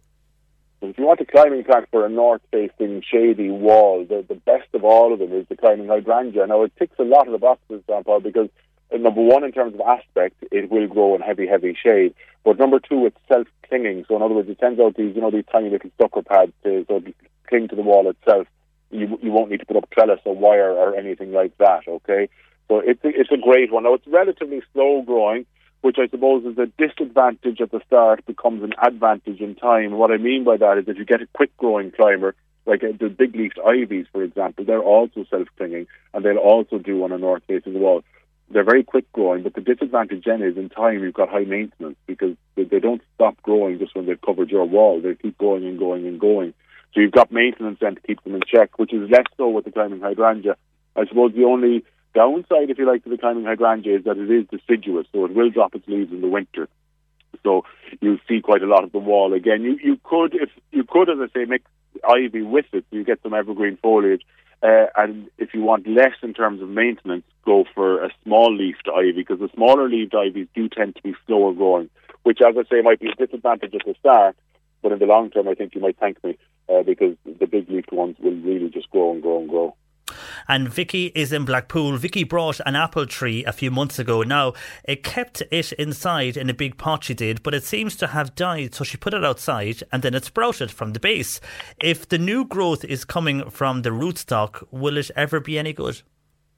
Okay, so with apple trees, they're grafted onto what's called the rootstock, John Paul. So what that means is, if you take a seed out of your Pink Lady apple this evening, and you plant it in the ground, it's not going to give you a Pink Lady apple tree, okay? Because they won't come true straight from seed. So what the growers do is, excuse me, you grow what are called rootstocks, which are apple varieties of apples which do come true straight from seed, but they tend to be crab apples, okay? So the rootstock is what determines the vigor of the plant. So onto this rootstock, you will graft your Pink Lady or your Granny Smith or your Beauty of Bath or whatever variety of apple tree you want. So in other words, you're using the roots of another tree to grow your variety, okay? But it's the root system which will determine the overall vigor of the plant. In other words, whether it's going to be dwarf or semi-dwarf or large. So what's happened here is from the rootstock, it means the graft at this stage has failed, right? So any growth coming from the rootstock, it's not that it's going to be useless, but it won't be the apple that you are waiting for. It may be crab apple or maybe a different type of apple. So hopefully that's a kind of long way of getting to a short answer for her. Okay, hopefully that helps, Vicky. And Tim is in Ballinahasick. He wants to know Peter recommendations for grass cuttings to use as mulch around flowers in the garden. And Tim saw it on YouTube, but is not sure if it is a good idea. Well, it is. real politician's answer. Particularly if you've got rabbits in the garden, it can be a very helpful way to help plants to get established in a garden that's prone to rabbit damage. Because if you put lawn mowings around your plants, rabbits, obviously, as we all know, they feed on grass, but they can't feed on mown grass because it's too thick and too heavy and it'll choke them, so they'll stay away from it. So from that point of view, if rabbits are a problem, it's good. But I only ever recommend that as a temporary solution, and the reason being that if you use those, if you put any depth of mowed grass, and you know this yourself, John Paul, if you see a heap of mowed grass, it's very, very heavy and dense, so that leads to anaerobic conditions. So in other words, it doesn't break down and it doesn't compost down quickly. It takes years and years. So in the meantime, you're left with this mess. So no, I wouldn't leave mowing as a mulch around my plants long term, or if I was, it would be very, very thin layer to allow them to break down. But I wouldn't dump them. I would add lawn mowings. And the other thing I should say at that point is, if you leave the lawn mowings around the plants, there will be grass seeds in those lawn mowings, and they will come on. So you will end up having grass growing there as well, which can become more of a problem. But I would lawn mowings in the compost bin. I would mix them because they will help. When you're composting waste, garden waste, you want a good mix of what we call brown and green waste. So it's good nitrogen and carbon waste. So you want a good mixture of all of this to give you a good open compost. But just using grass mowings on their own in a compost bin or as a mulch, I wouldn't recommend it, no. Okay, and Elizabeth wants to know, Peter, can I cut back leptospermum, which is 4 foot high and very leggy? You can't. Beautiful tree, the leptospermum, but it's... there is a kind of caveat with that. So in other words, if you prune it too hard into brown wood, and it's quite leggy, you'll know what I mean, that there'll be a lot of brown wood lower down in the plant. So if you prune into the brown wood, in my experience, that can often kill it. It won't come back from that. So you can prune it, but it is very important that you don't go too hard in it, that you leave not just a bit, not just a leaf, but you leave quite a bit of greenery below where you prune.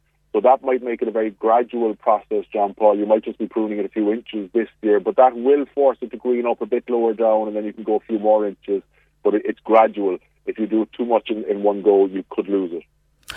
And finally, because I know your phone line is kind of going there, Peter, and you're only available on phone today, so we'll go through the next few questions. They're short enough. First of all, it's a question in from a listener who says they have horsetail weeds. It's everywhere. How do I kill it?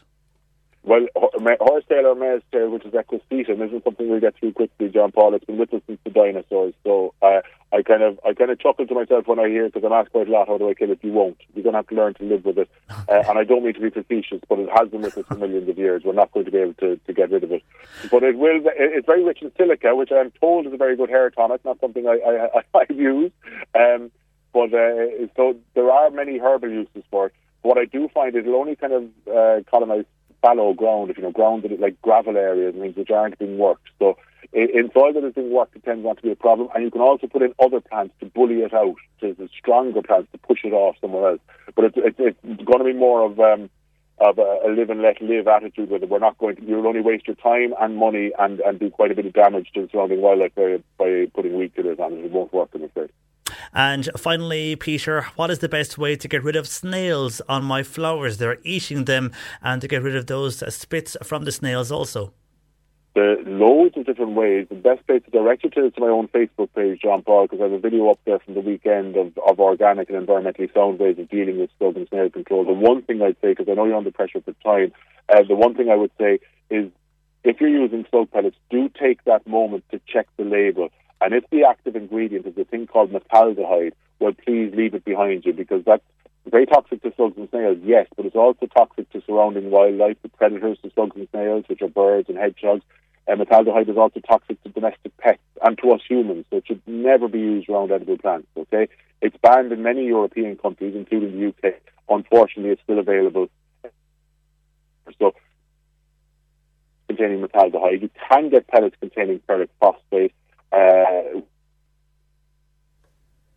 And I think that's where we're going to have to leave Peter. The phone line has given up. But thank you, Peter. That is Peter Dowdall, the IrishGardener.com. And I know there was someone looking to get in contact with Peter. If you go to his website, IrishGardener.com, or check him out on Facebook or indeed on Instagram, you can get and ask Peter questions there via Instagram, Facebook, or on his website. We'll chat to you again tomorrow morning from 10am with Cork Today. We'll be discussing what the IFA are organising by way of protest for Friday, discussing that and much more tomorrow morning from 10am. Enjoy your Wednesday. I'm John Paul McNamara.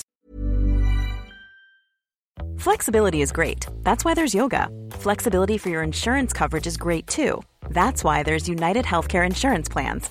Underwritten by Golden Rule Insurance Company, United Healthcare Insurance Plans offer flexible, budget-friendly coverage for medical, vision, dental, and more.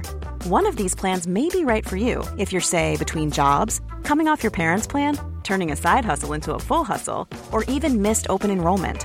Want more flexibility? Find out more about United Healthcare Insurance Plans at UH1.com. Planning for your next trip? Elevate your travel style with Quince. Quince has all the jet-setting essentials you'll want for your next getaway, like European linen, premium luggage options, buttery soft Italian leather bags, and so much more. And it's all priced at 50 to 80% less than similar brands. Plus, Quince only works with factories that use safe and ethical manufacturing practices. Pack your bags with high-quality essentials you'll be wearing for vacations to come with Quince. Go to quince.com/trip for free shipping and 365-day returns.